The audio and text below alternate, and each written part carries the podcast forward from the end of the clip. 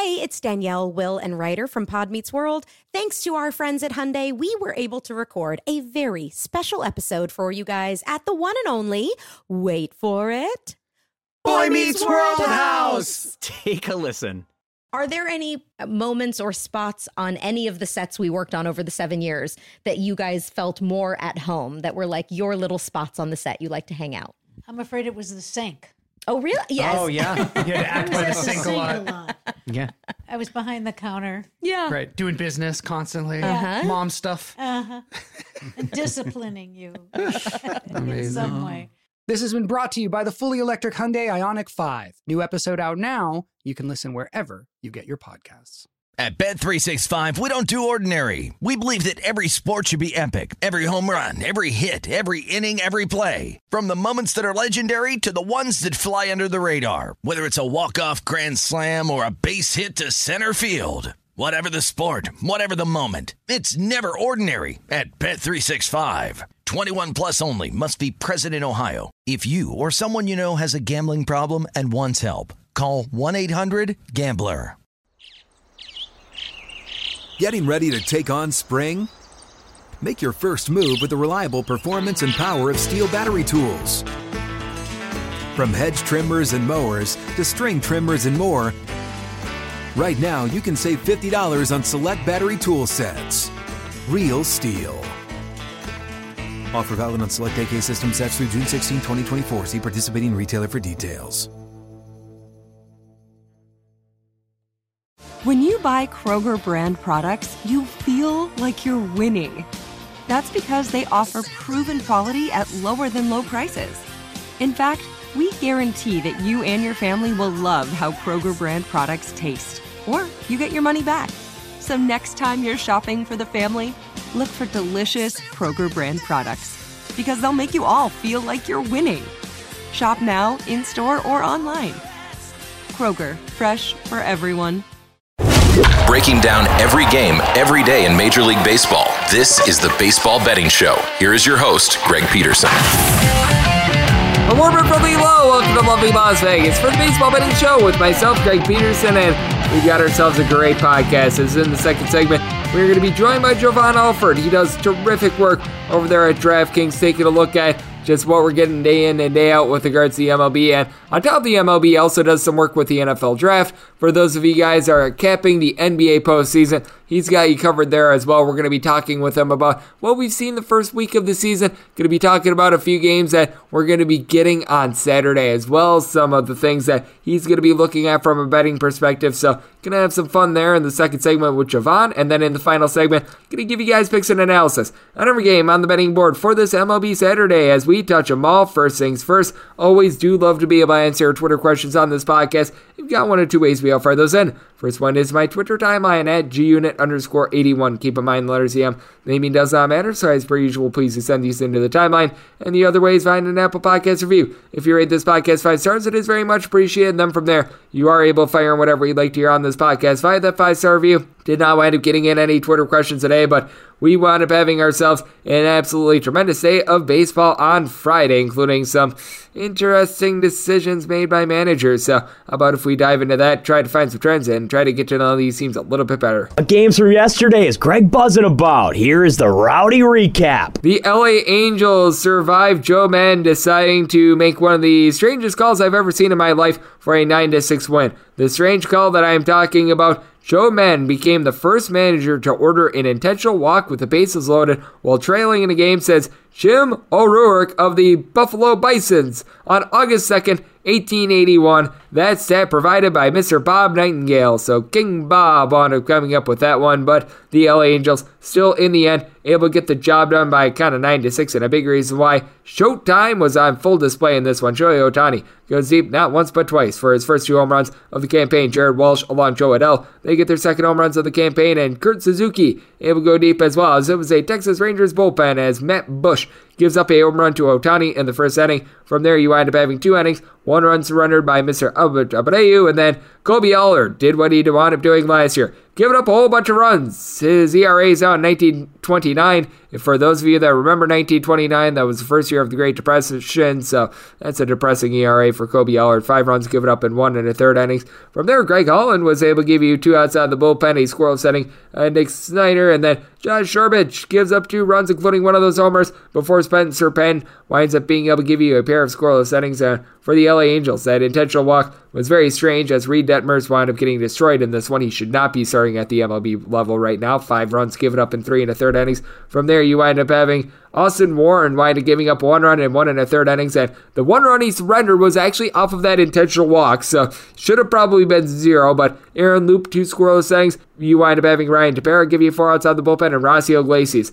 gets the second save of the season with a scoreless night. The Seattle Mariners pound the Houston Astros by a count of 11 to 1 for the Astros. Jake Odorizzi did not wind up having a good night. Four runs given up in four and a third innings, and the lone home run of this game wound up coming off of Ronel Blanco, who wound up coming in for the final one and the third innings, giving up two runs as it was Mr. Eugenio Suarez being able to get that home run, but Pedro Baez gives up three runs while getting two outs, and then he wound up having two runs in one and two thirds innings given up by Mr. Bryan Abreu, and for the Seattle Mariners, Marco Gonzalez. He winds up giving up one run over the course of seven innings. He was lights out. Yohan Ramirez was able to give you a scoreless inning along with Matt Cook, so they were able to do a very solid job in that one. So the Mariners, as an underdog, wind up cashing. The Colorado Rockies get the job done at home against the Chicago Cubs by a count of six to five.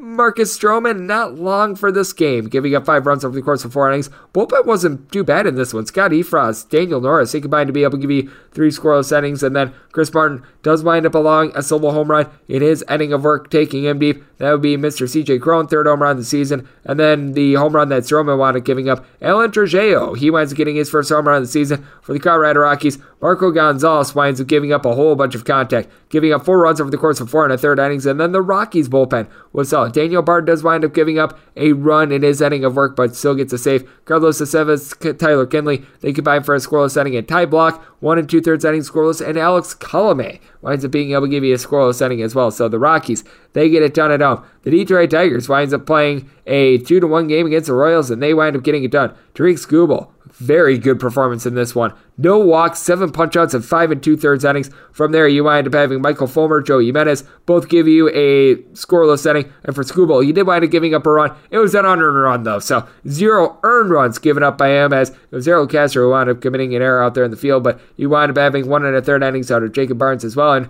for the Kansas City Royals, Brad Keller, not a bad start here. Seven innings, he winds up giving up two runs. One of those comes off of a home run. Spencer Torkelson, his second home run of the season. The young guy wound up having a little bit of a rough start to begin with the first week or so. He's starting to rein it in. Josh Staumont, Scott Barlow, they give you a scoreless setting from there. So Royals pitching was solid. They just couldn't get anything going with regards to the bats. The Guardians, who were white hot coming into this one, 43 runs in their last four games. Well, they got cooled down as well. The San Francisco Giants get it done by a count of four to one as Mr. Carlos Rodon was able to give you seven innings, giving up one run, nine punchouts in the process, and then Camilo Doval, Tyler Rogers, they both are able to give you a scoreless inning. And for the Giants, the deep ball was working. How about the second home run season for Joc Pederson, Joey Bart, the gentleman that is filling in for Buster Posey. He gets a second home run season, and then Brandon Crawford his first as Zach Plesac winds up allowing two of those bombs. Both of them were solo shots, two runs given up in five and a third innings. From there, you wind up having Anthony Gose and Trevor Stephan both give you two thirds of an inning scoreless. Bryan Shaw gives you an out on the bullpen. You wind up having two unearned runs given up by Anthony Castro as he was hurt by a fielding error by Mr. Jose Ramirez. Sam Hentges gives you an out of the bullpen and a scoreless inning out of Connor Pilkington, who he's actually got a little bit of upside, but for the Guardians, you figured that there'd be a little bit of regression with this offense, and boy, was there in this one.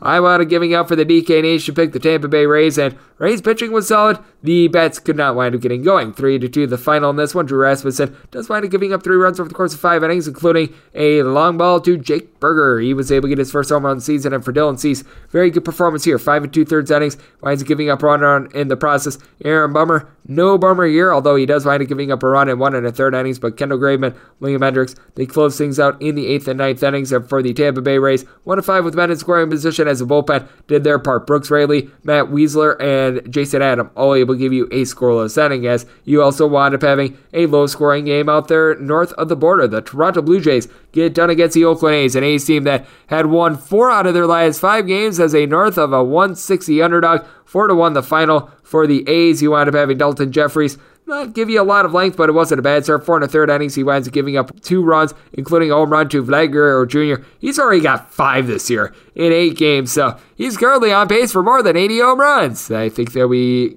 all know that that's not going to be happening, but certainly he's been tremendous this year. Justin Grimm, along with Zach Jackson, they combined to give up two runs in an inning of work, but Sam Ball, Adam Clark, both are able to give you a scoreless inning, and Jacob Lemoyne was able to give you a pair of outs out of the bullpen. For the Toronto Blue Jays, Ross Stripling, his first start of the season, and he looked solid. Four scoreless innings from there. Trevor Richard, Yimi Garcia, and Jordan Romano all able to give you a scoreless inning. Adam Cimber, one and two thirds innings scoreless, and Tim Mayza gives up a run in and out out of the bullpen. For the Washington Nationals, they go on the road and they get it done against the poopy Pittsburgh Pirates by a count of 7 to 2. Eric Fetty Wap, solid start in this one, giving up two runs over the course of five innings, and then John Doolittle, Paolo Espino are able to give you a scoreless inning, and Austin Voth two scoreless innings, and Nelson Cruz was able to get three RBI in this one. Josh Bell, right, has nine RBI as he wound up getting three in this one as well as Mitch Keller. He added a little bit of fastball velocity this offseason, but doesn't seem to be working as three and two thirds innings, he gives up seven hits, three walks, four runs. He was atrocious.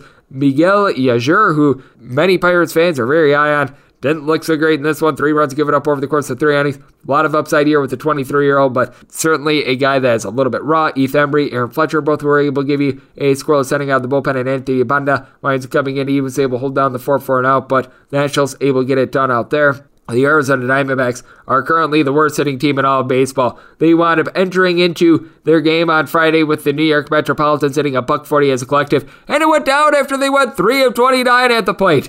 10 to 3, the Mets take down the poopy Arizona Diamondbacks as Zach Davies Five runs, four of which were earned, given up over the course of four and a third innings. JB Wendelken gives you a pair of outs out of the bullpen, and Caleb Smith. I remember when there was promise around him when he was with the Marlins. Five runs given up over the course of three innings, including a pair of homers. Going deep for the Mets. Robinson Cano off of Davies for his first home run of the season. Starling Marte and a Marte Parte off of Smith, his first home run of the season. Francisco Lindor winds up going deep off of both Smith and Davies for his second and third home runs of the season. And Chris Bassitt wound up having the Arizona Diamondbacks hook line and sinker. Six innings, and he gives up one solo run to Daulton Varsho, his first home run of the season. From there, you do wind up having Sean Reid-Foley give up two runs on the bullpen in an inning, but Chasen Shreve, Drew Smith, they're able to give you a scoreless inning. So, nice, easy win for the Metropolitans out there. Nice, easy win for the St. Louis Cardinals as well. They were able to put up a 10 spot of their own against the Milwaukee Brewers by a count of 10 to 1. Gotta have massive concerns with Freddy Peralta right now. He did not close out the season solidly last year due to an injury, and he comes in in this one, gives up six runs over the course of three innings. From there, Jose Urena tries to knock Urena over the game giving up two runs over the course of three innings, including a long ball. Going deep for the St. Louis Cardinals off of him, Tommy Edman, third home run season, and then Brent Suter will give up Nolan Arenado's fourth home run season as he allows two runs and got as many outs as myself. Obi Muller was able to give you two scoreless innings, and Mark Brosseau, the position player of the Brewers, finds up being able to pitch a scoreless inning. So his career ERA now a zero. As for the St. Louis Cardinals, great performance here from Miles Mikolas, Six and two thirds innings, winds up giving up one run. Nick Wittgren gives you an out of the bullpen, and then two scores from Andre Pallante for the St. Louis Cardinals to be able to get it done out there. They wound up having the Minnesota Twins go on the road. They get a nice win as a money line underdog against the Boston Red Sox. 8 to 4 the finals. Miguel Sano, oh, don't you know, he was able to go deep off of Nick Pivetta. First home run season and for Pivetta. He wound up having very demonstrative home and road splits last season with him being much worse at home rather than on the road, and might be the case once again this year. Four runs given up over the course of two innings. You wind up having Phillips Valdez give you two scoreless innings. Ryan Brasier, Austin Davis were both able to give you a scoreless inning, but Ida Kazusada Mona winds up giving up two runs in two innings, and Matt Barnes, two runs given up in his inning. Good news for the Boston Red Sox. Pair of home runs. Rafael Devers, second home run season. Alex Verdugo, his second. Verdugo goes deep off of Joe Ryan, who really had a good performance here for the Minnesota Twins. One of the better up and coming pitchers in all of baseball, giving up one run over the course of six innings. From there, you did wind up having Jhoan Duran winding up giving up one of those home runs, three runs in total over the course of two innings. And Emilio Pagan came in for mop up duty. He was able to get an out out of the bullpen and a scoreless inning out of the bullpen for that as well. The New York Yankees wound up having Mr. I believe it was Tom Hallion who was behind the dish in this one, just completely mar the game. Two to one the final. If there is an F minus that can be given to an umpiring staff, it should have been this one because the strike zone was all over the place. And yet, despite that, only three runs were scored as Jordan Montgomery was very good in this one. Five scoreless innings from there. Wandy Peralta gives up a run in one and a third innings, but Jonathan Loaisiga gives you a pair of outs out of the bullpen. Miguel Castro, Lucas Luetge, both are able to give you a scoreless inning. Clarke Schmidt winds up giving you one and a third innings, winds up giving up that unearned run that you wind up getting in extra innings in the 11th as Aroldis Chapman winds up issuing a walk in the 11th inning that winds up costing them the game. There were some very questionable calls with regards to that entire at bat in general, and Aroldis Chapman, he did wind up having his issues towards the end of last season, dating back to June 10th on towards the end of the season. So his final 38 appearances did wind up having a 540 ERA. So have to be concerned about that. But with that said, you also take a look at the Baltimore Orioles, and they wound up stranding 15 men on base. So Jordan Lyles, big surprise here. Five and a third innings gives up one run and no home runs. He should be throwing a parade because this man has been shelled for a very long time. But from there, Dylan Tate, along with Bryan Baker, one and two thirds innings scoreless. Jorge Lopez was able to give you a scoreless inning. Cionel Perez comes out of the bullpen. He was able to give you an out. And Joey Krehbiel was able to give you a scoreless inning as well. So the pitching was there. Offense, not so much as the Yankees. They won 2 of 11 with men in scoring position. And the Yankees, as a sizable underdog, they are able to get it done. The Miami Marlins were able to get it done against the Philadelphia Phillies by a count of 7 to 1. Zach Eflin was Eflin awful, giving up four runs over the course of four innings. Yes, Eflin, not the other word. But with that said, not necessarily too great there. And then from there, you wind up having Nick Nelson come in for two innings. He gives up three runs. You wind up having Jeurys Familia along with Andrew Bellatti give you a scoreless inning, but nothing doing for this Philadelphia Phillies team. Nick Castellanos, lone form of offense in this game, gets a second run of the campaign off of Shawn Armstrong as Pablo Lopez. A very good start. Five and a third inning scoreless. You wind up having one and a third inning scoreless out of Louis Head. Richard Bleier was able to give you a out of the bullpen. Shawn Armstrong does wind up giving up that solo home run, but you also able to have Daniel Castano, someone who's been experimented as a starter, wind up giving you a scoreless setting as well for the Miami Marlins, a team has had a rough time being able to put runs up on the board. They were able to go 5 of 11 with men in scoring position, and this was just the first time in regulation all season long, a game that didn't require extra innings, that they were able to break the four run plateau. The Atlanta Braves go to San Diego and they're able to get the job done by a count of 5 to 2 as for the Braves, Kyle Wright's turnaround looks to be very real. He does wind up giving up two runs over the course of five innings, but no walks and nine punchouts. And then you've got that tremendous Atlanta Braves bullpen. I know that many people are sour on Kenley Jansen, but overall for his career has been solid. He, Darren O'Day, Tyler Madsen, A.J. Minter all are able to give you a scoreless inning. And for the San Diego Padres, it was a debut of Mackenzie Gore. And Gore not bad in his debut. He does wind up allowing a home run to Ozzie Albies, third home run of the season for him, but five and a third innings gives up two runs, but it was Pierce Johnson that lit this game on fire, giving up three runs in two thirds of an inning. You wind up having Mr. Suarez and Robert Suarez be able to give you a scoreless inning to Nelson Lamet. Very strange to see him coming out of the bullpen. One and a third inning scoreless. Luis Garcia able to give you a pair of outs as well, but for the Padres, just not a lot doing on offense. They wind up going just one of four with men in scoring position, so that is a W for the Atlanta Braves. And then we wound up seeing in the nightcap. This is finishing up as I'm doing this podcast, but the Dodgers currently up by kind of three to one in the bottom of the eighth inning. Looks like we're going to be getting an under out there as you take a look at what you wound up getting out of Vladimir Gutierrez. Did not wind up doing a solid job for the Cincinnati Reds. He lost three runs over the course of four innings, but Jeff Hoffman was able to give you a scoreless inning. He also had one out of Alexis Diaz. Dauri Moreta was able to give you a scoreless inning, and then they wound up going to Ryan Hendrix for the LA Dodgers. Tony Gonsolin was able to give you four scoreless innings, and they've been sort of utilizing a system which Tony Gonsolin and Tyler Anderson wind up splitting a start. Anderson winds up giving up one run over the course of four innings. Very interesting to take a look at that. The Dodgers at this point, two of 11 with men in scoring position, so certainly we're able to get some good pitching out there. And with that Dodgers game pending, you take a look at everything that we wound up getting out there in Major League Baseball on Friday. And it was a solid day if you want to take in some underdogs. They're currently 7 and 7 with the Reds pending, so most likely going to wrap up 7 and 8. But when you're getting plus money, that helps things out quite a bit. And it looks like if the Dodgers game winds up going under the total,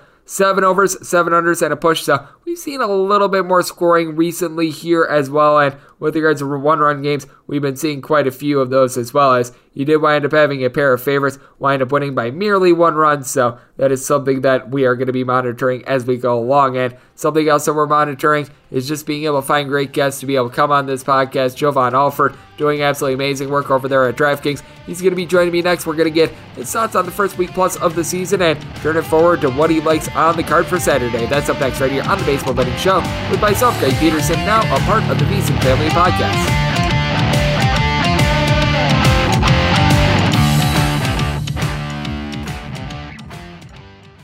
At Bet365, we don't do ordinary. We believe that every sport should be epic. Every home run, every hit, every inning, every play. From the moments that are legendary to the ones that fly under the radar. Whether it's a walk-off grand slam or a base hit to center field. Whatever the sport, whatever the moment. It's never ordinary at Bet365. 21 plus only must be present in Ohio. If you or someone you know has a gambling problem and wants help, call 1-800-GAMBLER. The 2024 presidential campaign features two candidates who are very well known to Americans. And yet, there's complexity at every turn. Criminal trials for one of those candidates, young voters who are angry. The Campaign Moment podcast from the Washington Post gives you what matters. I'm Aaron Blake, and I'm covering my 10th election cycle. My colleagues and I have insights that you won't find anywhere else. So follow the Campaign Moment right now, wherever you're listening. Hey, it's Danielle, Will, and Ryder from Pod Meets World. Thanks to our friends at Hyundai, we were able to record a very special episode for you guys at the one and only, wait for it, Boy Meets World House. Take a listen. We are lucky to be sitting with Alan and Amy Matthews in the flesh, William, Rusty Russ, and Betsy Randall. Thank when those legends get here, let me know. You're here. You're here already. No, you we are didn't legends. either when we were watching yeah, this. that's That- the thing. That's we the didn't realize problem. it until we uh, started getting into seasons three and four, and now we're like, oh my god, You were both so good on the show, and we missed it because we were we young were kids and, and, so self-involved, egomaniacs Yeah. and didn't realize Well, how great you were. We've talked about it. I think you just assumed everybody was as good as them, and, Right. and then you Right, get into right. as you grow up and you work with other actors, you realize how lucky we were Yeah. to have you guys. This has been brought to you by the fully electric Hyundai Ioniq 5. New episode out now. You can listen wherever you get your podcasts. What's up? I'm John Wall. And I'm CJ Toledano, and we're starting a new podcast presented by DraftKings called Point Game. We're now joined by three time NBA Six Man of the Year, elite bucket getter. Let's please welcome Jamal Crawford to Point Game, King of the Court one on one tournament. If they had it back in your prime, do you think he could have took it all? I'm gonna be honest with you. I don't think I could have took it all, but I think I would have shocked a lot of people. I think Kobe and everybody in their prime, Kobe would win a one-on-one contest. Yeah, I, yeah, because you got to think Love he's it. going to guard. He don't care about guarding. He's gonna guard. He's going to Exactly. guard. Like you see him in the Olympics, he's going to guard, and then on I'm top not of that, like that. See that? Ladies and gentlemen, please welcome Sam Cassell to Point Game. I remember you came to my room crying tears. prime. I mean, he was in a culture shock. And then that- his, he's going through withdrawals about winning. remember what I told you? I said, I said, OG, you think I can get paid and go back and play in college because it ain't it? Check out Point Game with John Wall and CJ Toledano on the iHeartRadio app, DraftKings YouTube, or wherever you get your podcasts. At Bet365, we don't do ordinary. We believe that every sport should be epic. Every home run, every hit, every inning, every play. From the moments that are legendary to the ones that fly under the radar. Whether it's a walk-off grand slam or a base hit to center field. Whatever the sport, whatever the moment. It's never ordinary at Bet365. 21 plus only must be present in Ohio. If you or someone you know has a gambling problem and wants help, call 1-800-GAMBLER. The 2024 presidential campaign features two candidates who are very well known to Americans. And yet, there's complexity at every turn. Criminal trials for one of those candidates, young voters who are angry. The Campaign Moment podcast from the Washington Post gives you what matters. I'm Aaron Blake, and I'm covering my 10th election cycle. My colleagues and I have insights that you won't find anywhere else. So follow the Campaign Moment right now, wherever you're listening.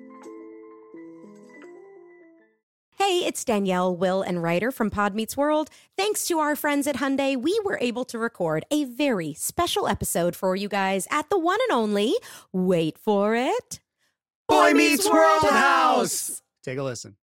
We are lucky to be sitting with Alan and Amy Matthews in the flesh, William, Rusty Russ, and Betsy Randall. Yay! Thank you. Thank you. When, Yes. Those, when those legends get here, let me know. You're here. You're here already. No, you we are didn't legends. either when we were watching yeah, this. that's That- the thing. That's we the didn't realize problem. it until we uh, started getting into seasons three and four, and now we're like, oh my god, You were both so good on the show, and we missed it because we were we young were kids and, and, so self-involved, egomaniacs and didn't realize Well, how great you were. We've talked about it. I think you just assumed everybody was as good as them, and, Right. and then you Right, get into right. as you grow up and you work with other actors, you realize how lucky we were Yeah. to have you guys. This has been brought to you by the fully electric Hyundai Ioniq 5. New episode out now. You can listen wherever you get your podcasts. What's up? I'm John Wall. And I'm CJ Toledano, and we're starting a new podcast presented by DraftKings called Point Game. We're now joined by three time NBA Six Man of the Year, elite bucket getter. Let's please welcome Jamal Crawford to Point Game, King of the Court one on one tournament. If they had it back in your prime, do you think you could have took it all? I'm gonna be honest with you. I don't think I could have took it all, but I think I would have shocked a lot of people. I think Kobe and everybody in their prime, Kobe would win a one-on-one contest. Yeah, I, yeah, because you got to think Love he's it. going to guard. He don't care about guarding.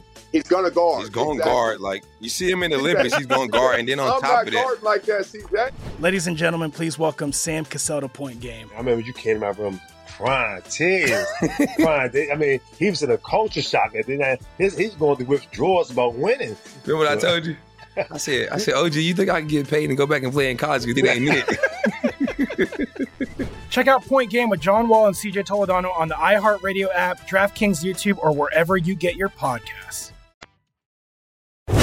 Breaking down every game, every day in Major League Baseball. This is the Baseball Betting Show. Here is your host, Greg Peterson.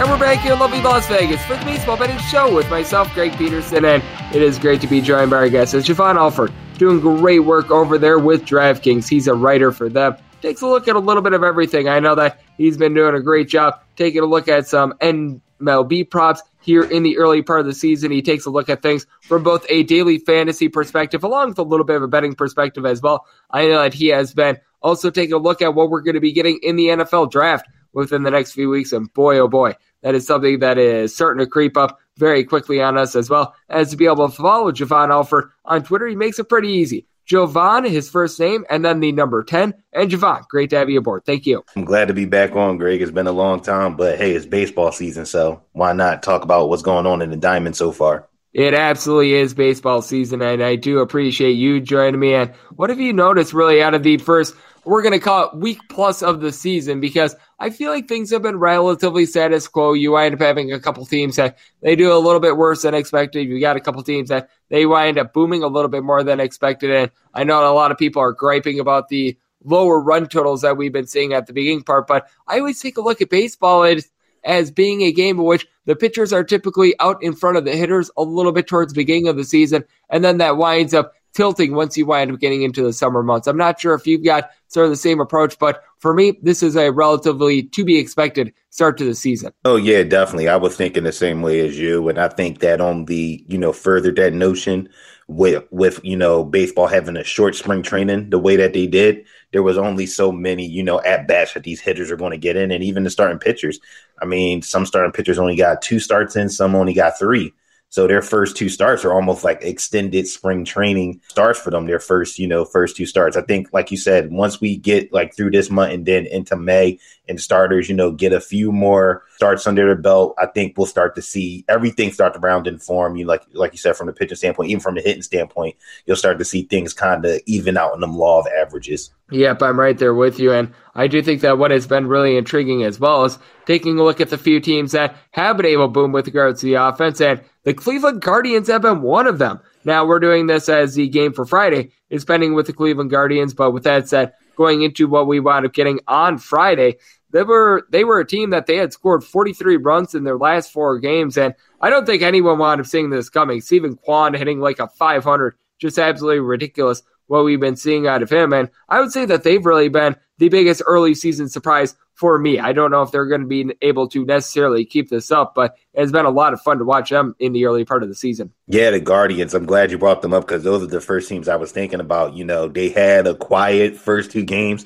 in that series opener against the Kansas City Royals, but then those next two games, they were just mashing. Like you said, Steven Kwan, you know, him, not even him getting extra base hits, just getting on base, you know, has helped out that offense. And then Jose Reyes, you know, he's starting, you know, to really, you know, get, you know, get into the swing of things for that offense, hitting home runs and extra base hits. They've been rolling these last few games as they kind of look past their first few games in Kansas City, which might have had scared some people off. Like, I don't know if this Guardian team going to be good, but like you said, don't know if their offense is going to hold up, but it's good to see that they're able to manufacture runs in multiple phases, you know, on base with the long ball. You mentioned Steven Kwan, Jose Ramirez. You got to think about Andres Gimenez, Amed Rosario. So they got some pieces there, and they got the starting rotation to back it up as well. Yep, it's been amazing to be able to watch them here in the early part of the season as we do have Javon Alford of DraftKings joining me right here on the podcast. And Javon, you're a man that's out there in the great city of Philadelphia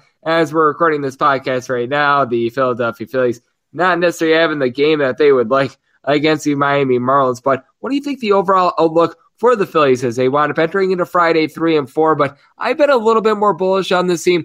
More or less because they did wind up signing a couple bullpen pieces, which I really feel like was the big reason why they weren't able to make the postseason the last few seasons. I do think that it might be a little bit tough for them especially with Jean Segura missing these last few games. But I do think that it's a team that they've got some upside in. I do think that they could be contenders out there in the National League East. Oh yeah, hundred percent. Like you said, you know, a lot of people was pointing to the offense and them. You'd like, you know, getting, you know, Nick Castellanos and also Kyle Schwarber. But like you said, them upgrading that bullpen was key because there were so many games last season, that seventh, eighth, ninth inning, that they didn't really have go to guys that really depend on. And it cost them a lot of games down the stretch and even early in the season where if they didn't blow a saver, one or two saves here and there, it could be a different story. So them being able to go get a Brad Hand, a Jeurys Familia, also getting Seranthony Dominguez back, you know, healthy, and you add Corey Knebel in the back end of that bullpen after closer, you know, it should help them in the long run. They started off, you know, relatively well the first two games against Oakland. Offense is kind of cooled off, like you said, not having a guy like Jean Segura, you know, will, you know, limit that. And I think also this team have to, I think, figure out how to, you know, manufacture runs, not with the home run ball. Because I think everybody thought that if you, you look at their top five in the batting order, you got Kyle Schwarber, you know, Realmuto, Harper, who's gotten off to like who's gotten off to a slow start. Castellanos, Hoskins, you just think home runs are going to be just be flying out of every which park that they set foot in. But this team also has to learn how to manufacture run with extra base hits, singles, doubles, you know, any way you can get it outside of the home run ball. And I think that's the thing that they're trying to figure out, as well as the rotation, because the rotation, really, Kyle Gibson's been the only one that's been consistent. Everybody else, you know, is either getting into their second start or having a rough couple of starts. Looking at Aaron Nola had a rough start not too long ago. Yep, and Zack Wheeler wound up being a little bit hurt during spring training as well. He's going to be able to find it. Question is, how many starts is it going to take for him to be able to get things going? And I do think that it's interesting that on Saturday, Ranger Suarez is going to be going for the Philadelphia Phillies as well because he was really a godsend for them towards back half of the season last year. Wound up starting out the year as a very long reliever. Wound up getting, I think it was 11 starts, might have been 12 towards back half of the season. And as a starter, even with him getting stretched out, buck 69 ERA in that role. He was absolutely tremendous. And this is a Phillies versus Marlins game that, as we record, relative pick'em game.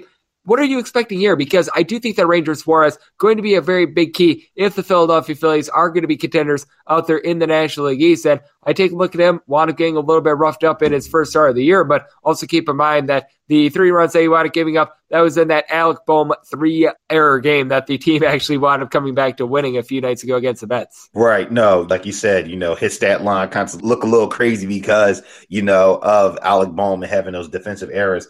I think, you know, honestly, I think they can win. Like you said, things are pretty much even right now. It's going to be a tough matchup going against Trevor Rogers because Trevor Rogers, you know, had a very good rookie season last year for the Marlins and he, he had some success against the Phillies. But I also think Ranger Suarez can kind of keep this Marlins offense, you know, in check, which, you know, honestly, outside of this series with the Phillies, the Marlins offense haven't really been good. They strike out a ton. So if anything, if Ranger Suarez can get ahead of the count, and you know pitch like we know he can pitch like we saw him pitch last season, then I think that the Phillies can you know give themselves a chance to win this to win this game on Saturday. Yep, I do think that just being able to scratch across a couple runs is going to be big because with the Miami Marlins, they've got some of the best starting pitching out there in all of baseball, but the bats, they are very ineffective to say the least. So I think Mm-hmm. that you take a look at the Miami Marlins, especially with the ballpark that they play in, they're very much going to be an under team for the season. And I do feel like you are able to identify teams that you might want to be taking a few more overs than unders with.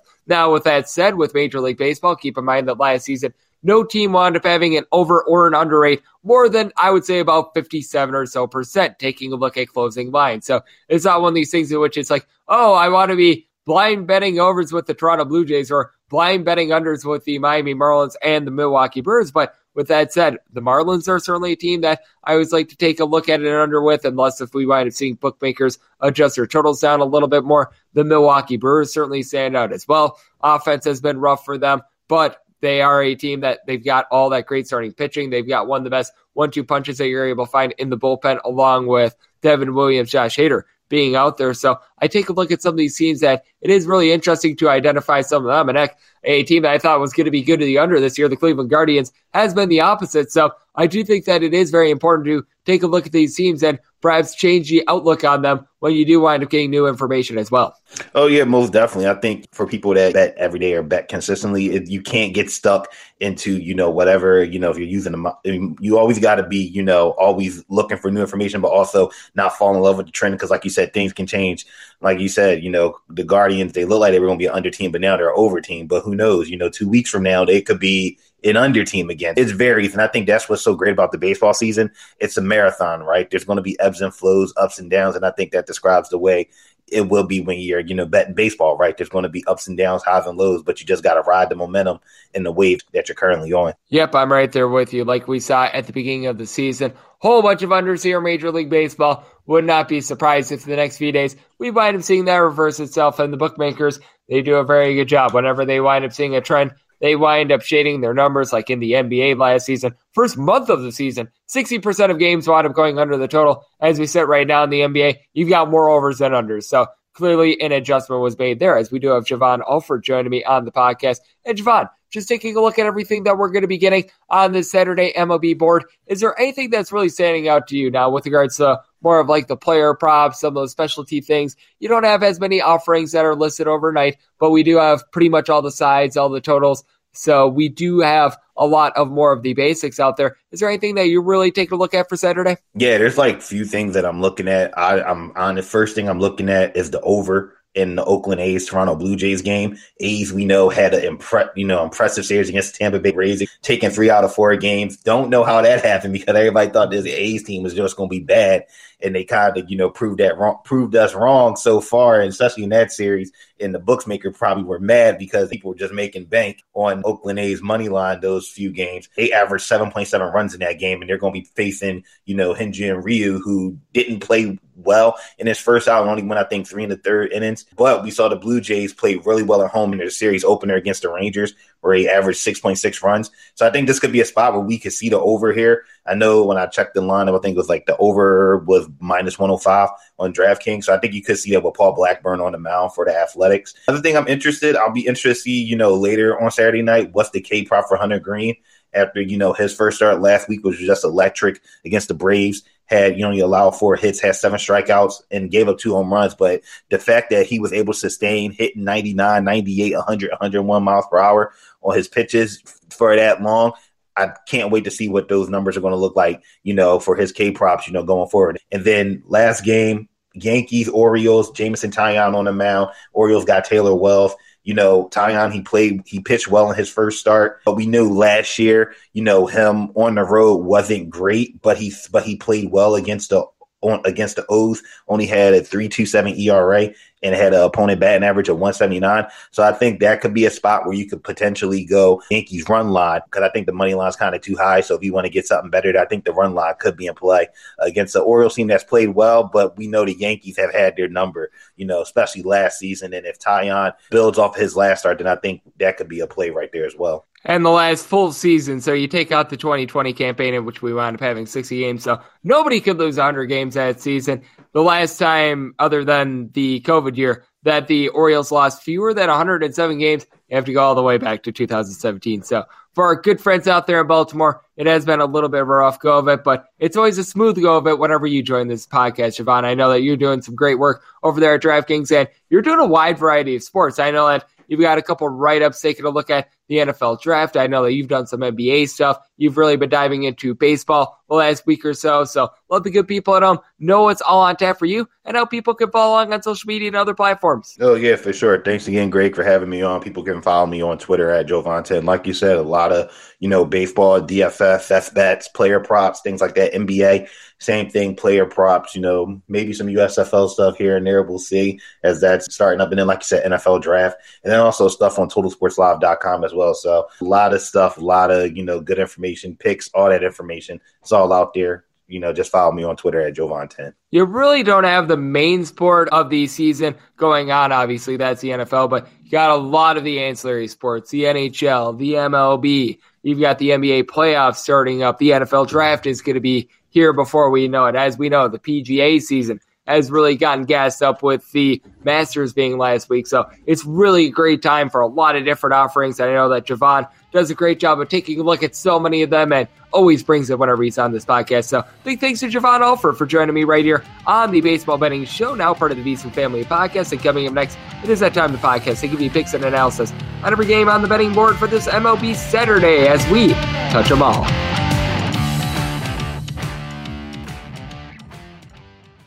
At Bet365, we don't do ordinary. We believe that every sport should be epic. Every home run, every hit, every inning, every play. From the moments that are legendary to the ones that fly under the radar. Whether it's a walk-off grand slam or a base hit to center field. Whatever the sport, whatever the moment. It's never ordinary at Bet365. 21 plus only must be present in Ohio. If you or someone you know has a gambling problem and wants help, call 1-800-GAMBLER. There's a lot happening these days. But I have just the thing to get you up to speed on what matters without taking too much of your time. The Seven from the Washington Post is a podcast that gives you the seven most important and interesting stories, and we always try to save room for something fun. You get it all in about seven minutes or less. I'm Hannah Jewell. I'll get you caught up with the seven every weekday. So follow the seven right now. Hey, it's Danielle, Will, and Ryder from Pod Meets World.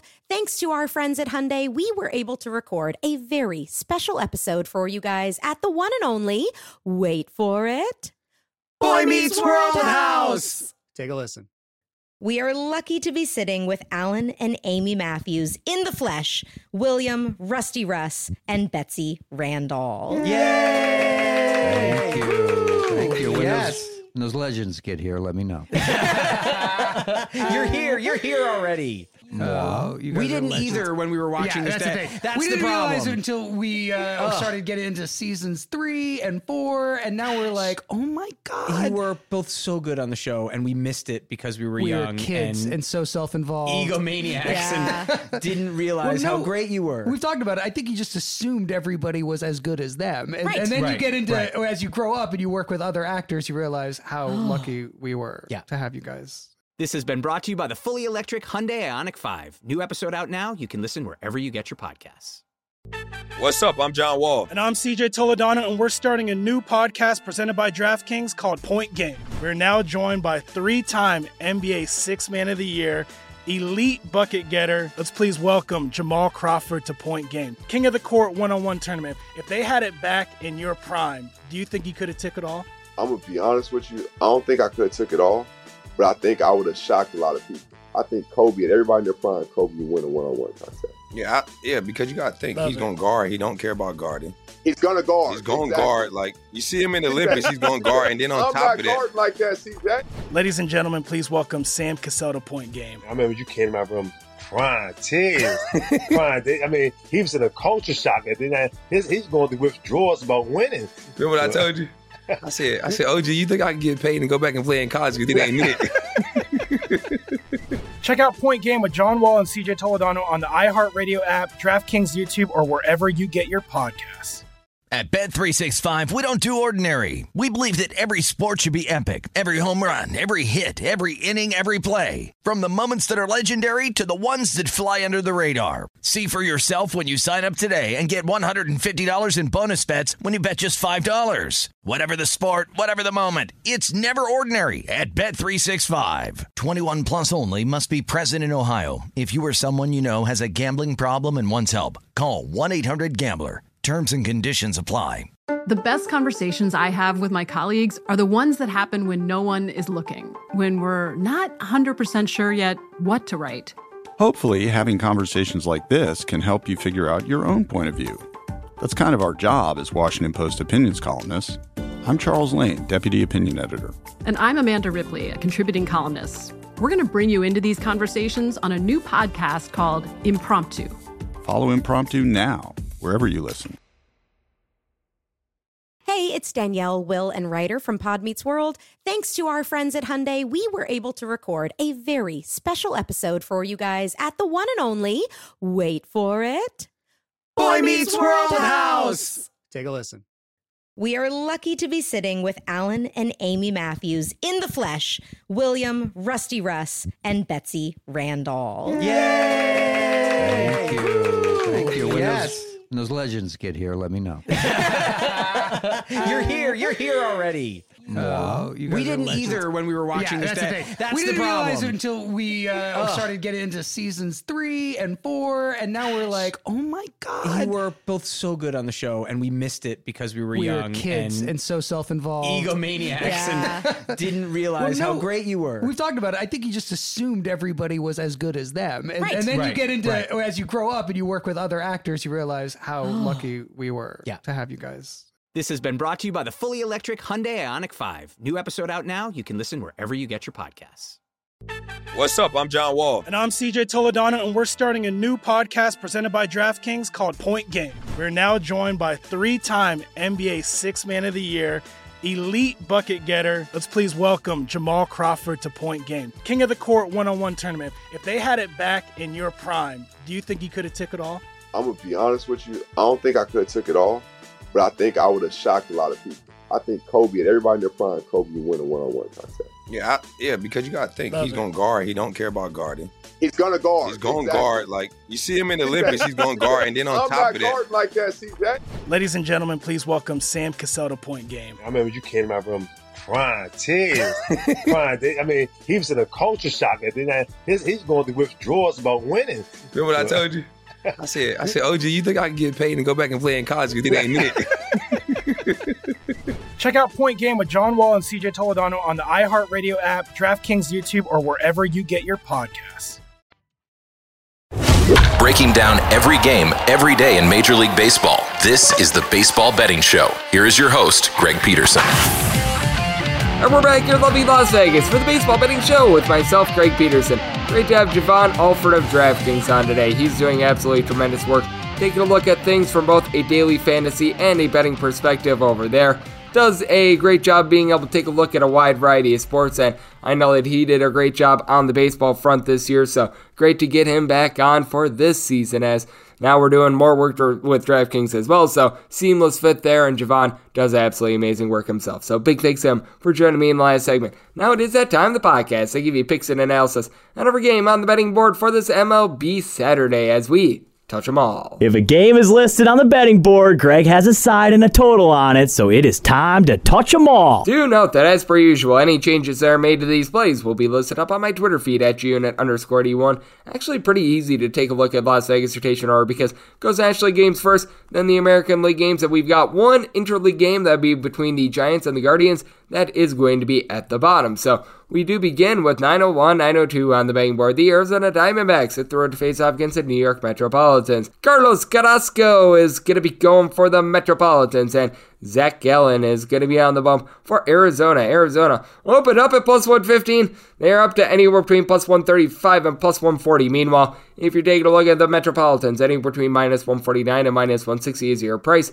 Between 7.5 and 8 is your total. On the 8, under is minus 115, and the over is minus 105. On the 7.5, over is minus 115, and the under is minus 105. And this is a case in which At plus 115, the opener, I would not have been taking a look at the Diamondbacks. Set this at a plus 134, but we have seen a massive move after the Diamondbacks got, let's call what it is, destroyed yesterday, and now I think he's actually a relatively good buy low spot. Zach Gallen, someone that throughout his career has been really good at being able to get swings and misses. Last year was a little bit uncharacteristic of him, 430 ERA, but in his three seasons in the big leagues, he deserves much better than a 10 and 18 record. A 346 ERA. He does walk quite a few guys. His walks per nine rate, that is north of three, but with that said, you also take a look at the punchouts that this guy is able to get right around 10 and a half per nine innings. Does a solid job of being able to keep the ball in the yard. So I do think that he's going to come out. He's going to be able to give a relatively solid effort here. And on the road last season, seven home runs given up in 59 in the third inning. So he's able to do a good job there. And then you take a look at Mr. Carrasco, first start of the season. Five and two thirds innings, gave up one run against Washington Nationals. Looked relatively solid there after last year. He had an ERA of a six. You do have to be taking out that both of these bullpens are relatively stinky. I mean, the New York Mets, they were actually solid out of the bullpen last year, but Aaron Loup, Jeurys Familia, both of now out of the fold. Sean Reid-Foley is someone that's able to give you a little bit of length. You've got Edwin Diaz, Seth Lugo, both of these guys. They're okay, but they can have their shakiness. And then for the Arizona Diamondbacks, I actually do like what you're able to get out of someone like an Ian Kennedy. Humberto Castellanos is able to lend a little bit of length. Sean Poppen, this guy is absolutely terrible, though. So you do have your ups and your downs there. The big thing for the Arizona Diamondbacks, can they just put bat to ball? Because this is a bunch that they entered into yesterday, hitting as a collective of buck 40, and they went 3 of 29 at the plate yesterday. So that actually went down. Seth Beer is the only guy on this team that has seen more than 10 at bats and sitting above the Mendoza line of a 200. So, I mean, it's really stinky. Now, you take a look at Ketel Marte, he had 14 home runs last season, and he wound up being the highest home run hitter that wound up returning from last season, so that's not necessarily too great. And you take a look at the New York Mets, you do have Jeff McNeil, Francisco Lindor, both combined hit right around a 315 between the two of them. Starling Marte, he's got a 333 on base. He's got good wheels, had three RBI and three at yesterday. Pete Alonso, we all know we're going to be able to get out of him, though he wound up really drawing a lot of walks yesterday, so that was very interesting. Robinson Cano gets his first home run of the season, but he's a little bit long in the tooth. JD Davis, I do like what he's able to bring to the table, but I do take a look at the stuff of Zach Gallen and this is the way that the Arizona Diamondbacks are going to need to win games. They've actually got a couple solid starters. He, Merrill, Kelly. If Madison Bumgarner can find the fountain of youth, you've got some solid starters there. The offense is very poor, but I think Zach Gallen actually outduels Carlos Carrasco in this one. That allows for a little bit of value here on the Arizona Diamondbacks. Do end up saying the total north of 8, so I'm going to be taking a look at this total over. I set it at an 8.8 because I do think that's a case in which the Diamondbacks bullpen going to give up a few runs, but I take a look at Carlos Carrasco, the ERA of 6 last season, now being 35 years old. He's worn down a little bit, and Arizona Diamondbacks, they stink with the bats there's bound to be positive regression from hitting a buck 40. So I'm going to take a shot here on the Diamondbacks, and I'm going to be taking a look at this total over 903, 904 on the betting board. The Atlanta Braves hit the road face off against the Slam Diego Padres. Nick Martinez is going to be going for the Pods, and Ian Anderson is going to be on the bump for Atlanta. The total on this game is 8. Over is anywhere between minus 110 and minus 120. The under is anywhere between even a minus 110. Atlanta is anywhere between minus 113 and minus 120 as a favorite. Meanwhile, if you're looking at the pods, find them anywhere between minus 105 and plus 105. And with the San Diego Padres, I did wind up saying them more on a plus 121 as an underdog. So, going to be willing to take the Atlanta Braves. You do have a guy, Ian Anderson, that for his career, right around 3.3 walks per nine innings. First start of the season did not wind up going as planned, as currently staring at a 16.88 ERA when you're staring at an ERA that is higher than the Dark Ages, that is not necessarily too good, and 1688 very clear of the Dark Ages, so that's not necessarily what you want, but he's going to be backed up by a bullpen that is relatively solid. Tyler Matzek, AJ Minter, these guys are able to do some solid work. Kenley Jansen blows some games at the most inopportune of times, but I mean, you just take a look at him, and he's still a relatively solid reliever. Darren O'Day,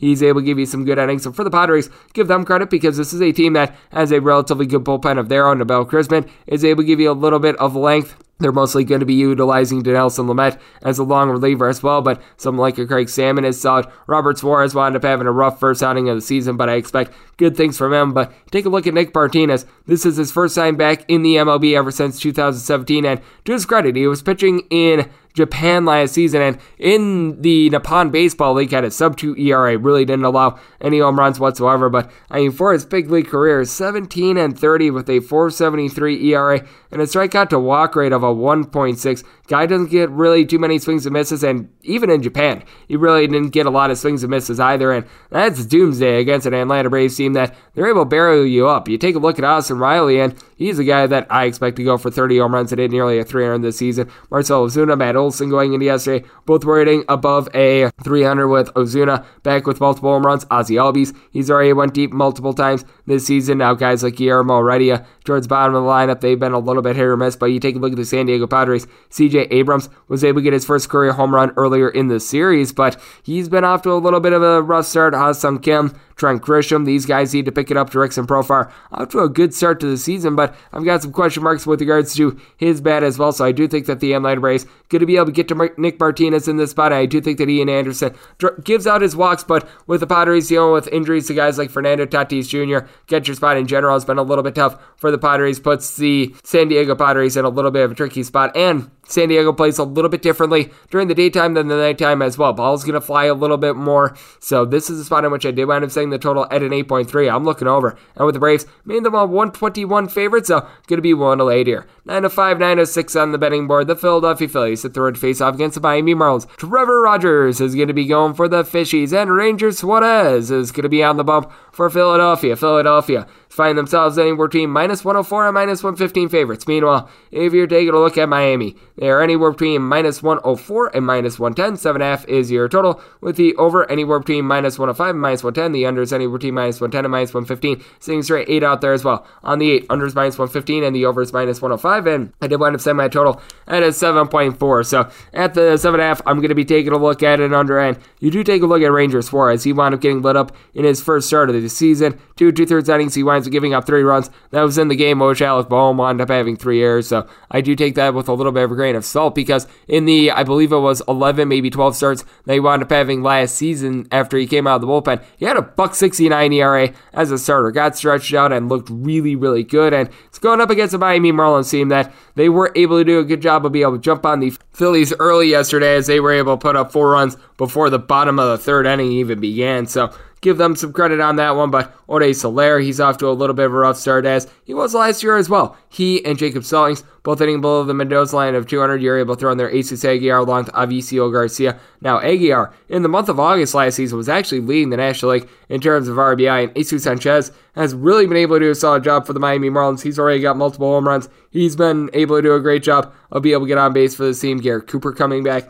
That's big, but they just don't compare to the Philadelphia Phillies. Nick Castellanos, Bryce Harper, Kyle Schwarber, all these guys, when it's all said and done, I'm pretty sure that they're all going to be hitting for at least a 275 with at least 30 home runs apiece. Rhys Hoskins, he's back in the fold. He's got a 400 on base. Does a good job of being able to put bat to ball. Jean Segura has been missing the last few days, but he's already got multiple home runs this season. And take a look at the Phillies, and what has really been good for them is that they have revamped this bullpen. They bring in Jeurys Familia, they bring in Brad Hand, they bring in Corey Knebel, and all of a sudden you're able to trust in these guys. And for the Miami Marlins, it's not a bad bullpen by any stretch of the imagination, and the Marlins are helped by the fact that they pitch in a very pitcher-friendly environment. Anthony Bass, Anthony Bender are able to do a solid job. Cole Sulser, Tanner Scott, they came in from the Orioles in the offseason. Steven Okert wound up having a solid year last season, and for Trevor Rogers, he does a great job of being able to get swings and misses for his career, right around 11 punchouts per nine innings. But I do think that he's going to have a little bit of a tough time being able to locate in general. Was able to do a better job of not necessarily issuing as many walks last season, but you do take a look at him for his career. His walks per nine rate is still a little bit north of three. To his credit, he also does wind up doing a great job of being able to keep the ball in the yard. So I do think that this is going to be a little bit of a lower scoring game, but I've got a little bit more faith in the Philadelphia Phillies being able to scratch across a few more runs than the Miami Marlins. So I do wind up saying the Phillies at minus 116. I'm going to be willing to lay here. And with my total set it at a 7.4, so here at 7.5, going to be taking a look at an under as well. 907, 908 on the betting board. The Washington Nationals hit the road face off against the Pittsburgh Pirates. Bryce Wilson is going to be going for the Buckos, and Josh Rogers is going to be on the bump for Washington. Washington is finding themselves as good as a minus 103, as bad as a minus 115. Meanwhile, for the Pirates, you're finding them as good as a minus 101, as bad as a minus 115. So, relative pick and price here. And your total on this game, you're going to be finding it at a 9 with the over anywhere between minus 120 and minus 125. The under is anywhere between even and plus 105. And I set the Nationals as a minus 104 favorite. So, right around this pick and price, got to think that a lot of books they're going to have like even juice on the Washington Nationals. There might be a few others that wind up having even juice on the Pittsburgh Pirates. But unless if we wind up seeing a move that puts really a plus 105 or higher on either of these teams, it is going to be a play on the Washington Nationals because I do take a look at Josh Rogers and I've got a little bit more faith in E rather than Bryce Wilson. Wilson doesn't wind up getting any swings and misses whatsoever, and he didn't in Atlanta. He isn't thus far in Pittsburgh for his career. He's got 85 strikeouts and 120 and a third innings, which is a little bit of an issue considering his walks per nine rate that is north of three. So not a guy that is necessarily doing a tremendous job there. And then you take a look at Bryce Wilson what he wound up doing in 2021. Not necessarily the world's biggest sample size, but 15 bombs given up in 74 innings. That's a little bit of an issue. And for Josh Rogers, first start of the season against the Atlanta Braves, five and a third innings, winds up giving up one run, looked rock solid there. And even the starts they wound up getting with the Washington Nationals last season, he got six of them. He wound up being able to put up some relatively solid numbers. A 328 ERA does wind up giving up a couple too many walks. Fielding independent was a little bit higher than the ERA, but certainly is able to get the job done. And he's backed up by a not so terrible lineup. Josh Bell is someone that already has hit multiple homers this season, a guy that's hitting right around 300 along with Maikel Franco. Cesar Hernandez has been able to get on base for you. Juan Soto, he's someone that wanted having a 450 on base last season. He's going to be able to pick it up. Nelson Cruz had 30 plus home runs last season. Keibert Ruiz has some good upside. And then with the Pittsburgh Pirates, they've been utilizing Daniel Vogelbach as their leadoff hitter thus far this season, which I just find to be absolutely hilarious. Bryan Reynolds is someone that wound up hitting a 300 in the last season, and Ke'Bryan Hayes I mean, this guy has been hitting north of a 350 this season. He's been tremendous. Yoshi Tsutsugo, Ben Gamel, both of these guys are veterans that have sort of bounced around Tsutsugo,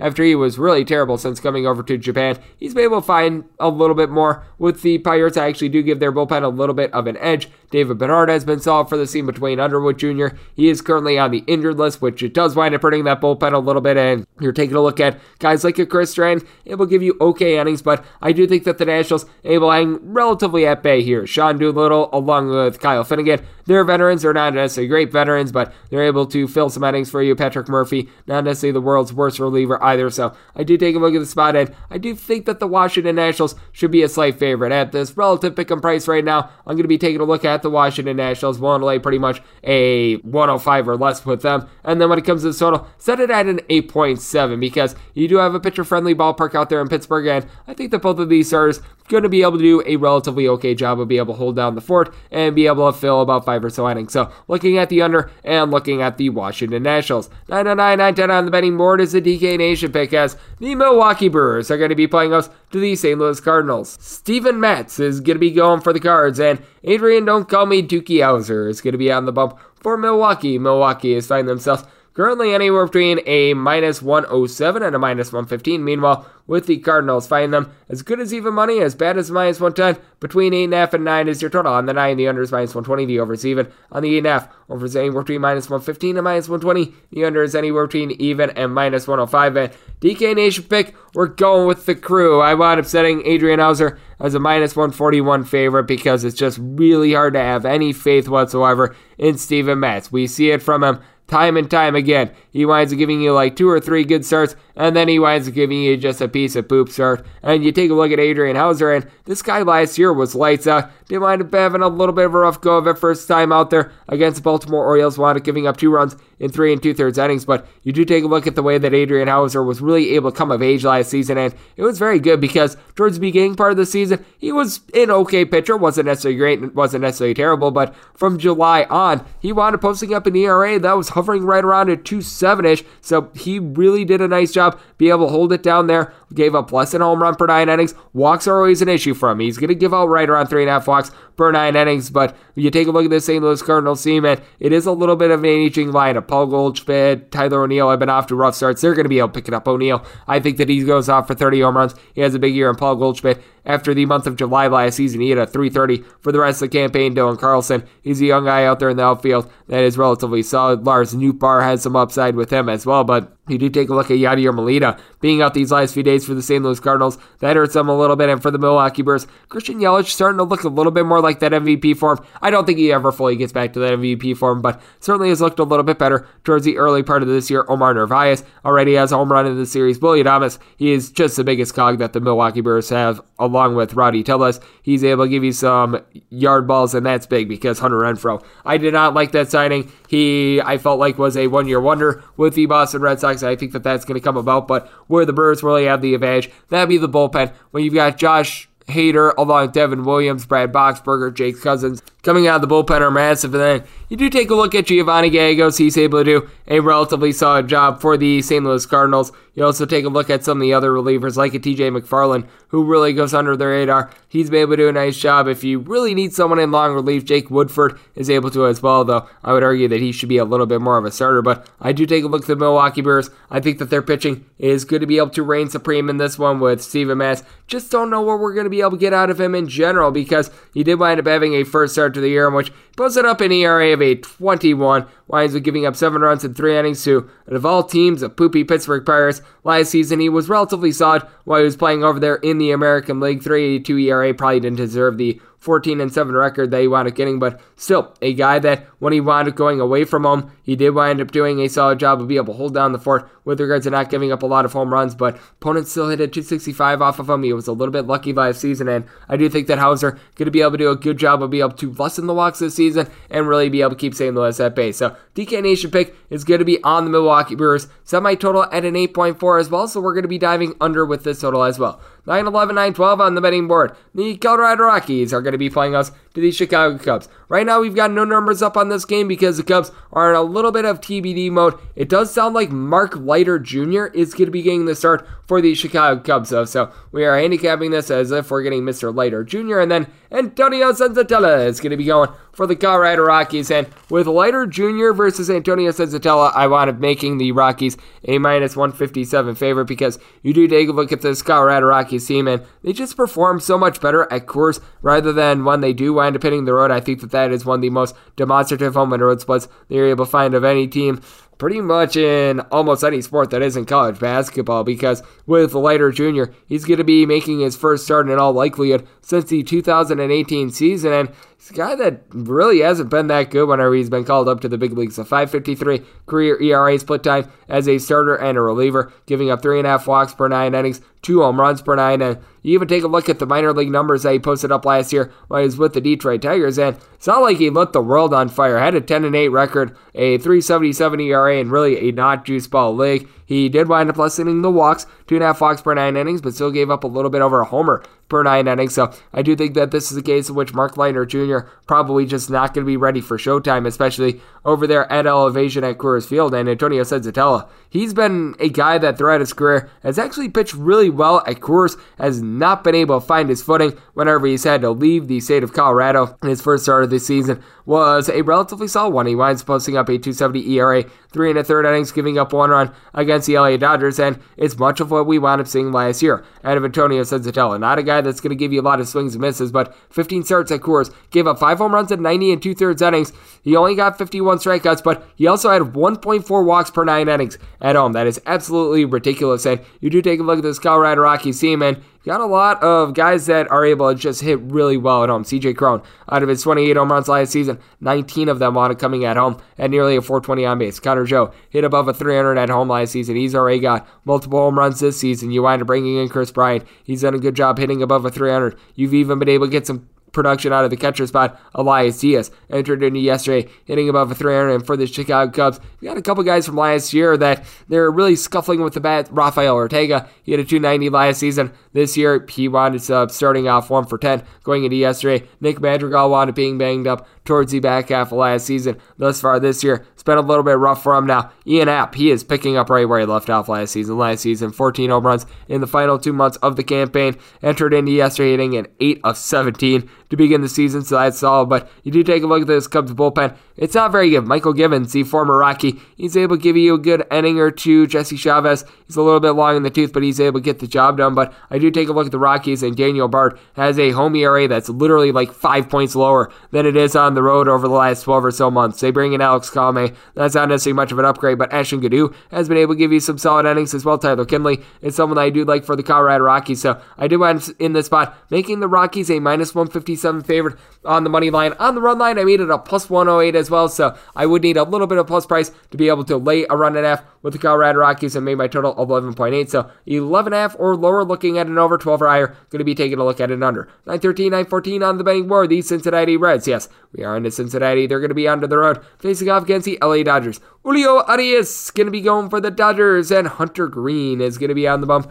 for Cincinnati. Red Legs are finding themselves in between plus two dollars and plus two eleven. Meanwhile, if you're taking a look at the Dodgers, it is anywhere between minus 232 at minus 250. 9 to 9.5 is your total on the 9.5. Under Zenny Worteen minus 115 to minus 120. Over Zenny Worteen even to minus 105. On the 9, flip it. Over Zenny Worteen minus 115 minus 120. The under Zenny Worteen even to minus 105. And I'll just give you the run line right away. At Circa, I'm currently seeing the Dodgers run line at a minus 123 if you're looking to lay it. But everywhere else, I'm seeing a minus 140 on the run line. And that makes the Cincinnati Reds a plus 120. And in this spot, I wound up saying the Reds with regards to money line at a plus 207. And we've actually gotten there with these plus 210. So I'm going to be taking a look at the Reds. Currently, the run line is only a plus 120. I would need more like a plus 125 slash a plus 130 to be able to take a shot there. It could be a case of which, if it winds up getting up really, really juicy, I might wind up taking the run line instead. But right now, I'm looking at Reds money line in this spot. You take a look at what Hunter Greene was able to do in his first start. It's not like he lit the world on fire, but I mean, five innings pitch, gave up three runs against the Atlanta Braves, and he was throwing 100 miles an hour throughout. So that is a good elixir to take on an LA Dodgers lineup that it is a Death Star. You've got so many guys that this year they're going to be going for at least 20 home runs and hitting at least a 260. Max Muncy, Justin Turner down for what? Trea Turner down for what? Mookie Betts, Freddie Freeman, Chris Taylor. List goes on and on. Cody Bellinger starting to find a little bit more for the team. Gavin Lux, he's able to do nice work. Will Smith gets jiggy with it, and that's their lineup from yesterday. That's one in which you don't have any breaks whatsoever. And for the Red Legs, you do have a couple more breaks with regards to this lineup. Joey Votto has had a little bit of a cold start to begin the year. Tommy Pham going into yesterday was literally 0 of 15 Aristides Aquino. He has not been able to find the magic that allowed him to have just that massive month of August a few seasons ago as a rookie. But you do have Jonathan India, who's able to do a solid job of being to reach base for you. I do have my question marks with someone like a Jake Fraley, but I do think that with the Reds, they are going to be able to find a little bit of offense, especially if Mike Moustakas is able to come off of injury, is able to look relatively solid now. With the Reds, you're really rolling the dice with regards to this bullpen, but if you need someone like Jeff Hoffman to be able to give you some long relief, he's able to do so. Art Warren has been solid for this team as well. Luis Cessa wound up getting lit up as an opener, but in a non-opener role, he's actually been relatively solid. And then you do take a look at the Dodgers, they wind up bringing in Craig Kimbrel, absolutely massive for them. And then on top of that, you take a look at Brusdar Graterol, a guy that's able to throw triple digits out of the bullpen. Blake Treinen, one of the most reliable guys in all of baseball. You're able to throw in there Alex Vesia, who wound up stepping up towards back half last season. So Dodgers should certainly have a leg up, especially with Mr. Julio Urías, wind up being able to get 20 wins last season. But you take a look at Mr. Urías, and he actually wound up doing a lot of his damage on the road. Only seven out of his 20 wins last season wound up coming at home. And if you take a look at some of these splits, it's really interesting because with Mr. Urías, he wound up posting up a 327 ERA at home compared to a 271 on the road, with opponents hitting relatively the same batting average, but being able to get a little bit more power off of him when he was out there in Los Angeles. So I do take a look at the spot, and I do think that the Dodgers should be a relatively sizable favorite. I think that we went a little bit too far here, being able to get north of plus 210. I'm going to be willing to take a shot here on the Red Legs. I did wind up saying my total at an 8.7 as well. I think that a lot of people are underestimating Hunter Greene in this spot, so I'm going to be taking a look at this total under, and we're going to be taking a look at the big plus price with the Cincinnati Reds. 915, 916 on the betting board. The Tampa Bay Rays hit the road to face off against the Chicago White Sox. And It is going to be one Corey Kluber who's going to be going for the Tampa Bay Rays. And for the Chicago White Sox, you're going to be taking a look at Michael Kopech going for you. And for the White Sox, they're finding themselves as a favorite. Anywhere between minus 125 and minus 140. Meanwhile, your plus price here with the Rays is anywhere between plus 115 and plus 127. 8.5 is your total. Over is anywhere between minus 110 and minus 115. The under is anywhere between minus 105 and minus 110. Seeing a straight 9 out there. That 9 under is minus 120 and the over is even. With this one, I take a look at Corey Kluber and a little bit of an older guy right now. I did wind up setting this at a plus 132. Was willing to lay up to a minus 132. And on the open, it was not necessarily looking like we were able to get there, but we've seen a couple prices drop, seeing a minus 125 at the Westgate. So I'm going to be willing to lay that minus 125 with Michael Kopech, a guy that really is able to light up the radar gun. Big thing with him is is he going to be able to keep command? First start of the season, did wind up having two walks in his four innings, but really showed electrifying stuff. And I felt like he should have never been in the bullpen last year. This is someone who he's just a born and bred starter, in my opinion, and someone that does a good job of being able to get a lot of strikeouts. I mean, I right around 12.7 strikeouts per nine innings for his career, absolutely electrifying there. And then you take a look at Corey Kluber. First start of the year was very soft, four and two thirds innings scoreless against the Baltimore Orioles. But for one, that's the Baltimore Orioles, and two, he evaded a lot of danger. He gave up three hits and four walks in that time span, so he got very lucky that he did not wind up giving up any runs. And you take a look at what he wound up doing with the New York Yankees last season, away from home, a 4.87 ERA in his eight starts. Gave up five home runs in 40 in the third innings. That's not necessarily the issue. The big issue is that he up giving out right around 3.6 walks per nine innings. You take a look at the White Sox, and it's a bunch that they really do a good job with regards to being able to hold things down with the bullpen. Liam Hendriks is a guy that I think is a little bit overvalued, but you take a look at the rest of these guys in the bullpen. Someone like a Bennett Sousa has been able to give you some good innings this season. Kyle Crick had a little bit of rough go of it to begin the season, but I think that he's going to be able to pick it up. Aaron Bummer, Jose Ruiz, these guys are relatively solid. For the Tampa Bay Rays, it's a very good bullpen, but it's a bullpen that has been utilized for a lot of innings. JP Feyereisen, along with Andrew Kittredge, these guys can pitch in pretty much any situation. You'd love to see that. Jeffrey Springs, Ryan Thompson, they've been able to give you good innings. And for the Tampa Bay Rays, but I do think it's a little bit of kryptonite for them. It's just the amount of times that they strike out in general. Last year, struck out on nearly 25% of their at bats. Now, Brandon Lowe already has multiple home runs this year. You got a pair of guys in Ji-Man Choi and Wander Franco who have both been able to do a solid job of being able to reach base. And Francisco Mejia off to a very solid start to the season as well. But you do need some of these guys like a Yandy Diaz, a Josh Lowe to really be able to get things going. And for the Chicago White Sox, Tim Anderson hitting just below a 500 thus far this year. That has been great for them. Jose Abreu is someone who last season wound up having over 100 RBI now. Yasmani Grandal over the last two years, he's been hitting right around at 237 with a nearly 420 on base.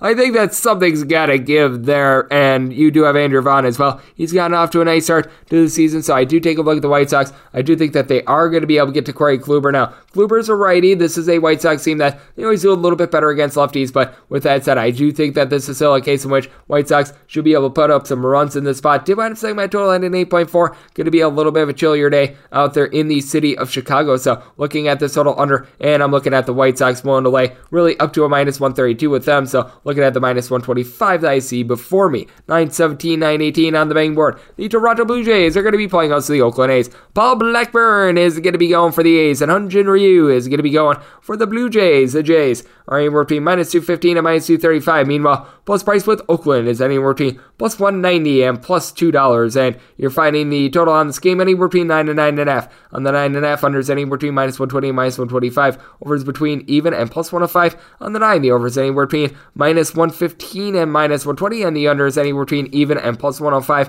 If you're looking at the run line, by the way, with the Jays, you're finding it anywhere between a minus 115 to a minus 120. But I wound up saying the A's more around a plus 162. I am very bearish on Hyun Jin Ryu after, for one, what we wound up seeing last year in general. He wound up having a north of 4 ERA in his starts in Toronto along with Florida. So that's not something that you're looking at as a good thing. And first start of the season against the Walker Texas Rangers gives up six runs over the course of three and a third innings. You know that the command is going to be there with Hyun Jin Ryu. He did wind up having two walks in that season debut, but he does a solid job there. But he is someone that is very much pitch to contact, doesn't necessarily get a bunch of punch outs. And this is an Oakland A's team that they've been able to do a very solid job at the plate. They do strike out a little bit more than you'd like, but you've got Chad Pinder along with Seth Brown, who both have multiple home runs this season. Elvis Andrus was one of the most unlucky players at the plate last season with regards to his batting average versus expected batting average. He and Cristian Pache entered into yesterday hitting above a 300. The catcher, Sean Murphy, has really been a constant for this team as well. Now, the kryptonite that you do have with the Oakland A's,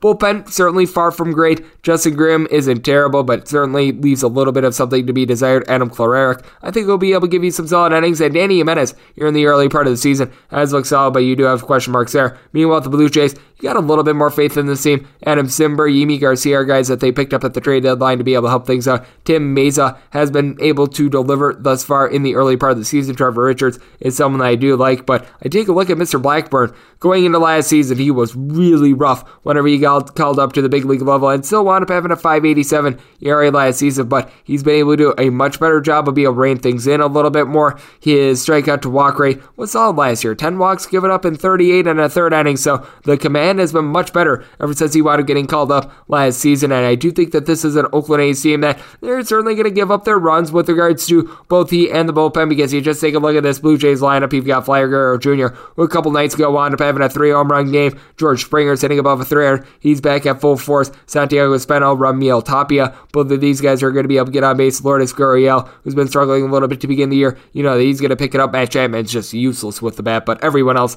on the team is relatively solid. And hey, for Chapman, a little bit of revenge game, but that said, I do think that the Oakland A's going to be able to hold up here. I do think that you wind up having a guy in Hyun-Jin Ryu who's starting to just experience a little bit of a fall off with regards to his career. I'm with Javon Alford in this spot. I'm going to be taking a look at this total over. I set my total at a 9.7, so we'd like to get a plus 105 on that 9.5 over. And with regards to the Oakland A's, set them more around about a plus 160 to a plus 165, getting well north of that. So going to take another plus price here with the Oakland A's to go along with this total over. 919, 920 on the betting board. The Minnesota Twins at third face off against the Boston Red Sox. Tanner Houck, going to be going for the Sox. And you've got Sonny Gray on the bump for Minnesota. The Red Sox are finding themselves between minus 112 and minus 120. Meanwhile, if you're taking a look at Minnesota, you're going to be finding them anywhere between even money and seeing as good as a plus 107, and your is anywhere between 9.5 and 10. On the 10, the under is minus 120, the over is even. On the 9.5, over is anywhere between minus 105 and minus 115, and the same goes for the under as well. And with the Boston Red Sox, I did wind up saying them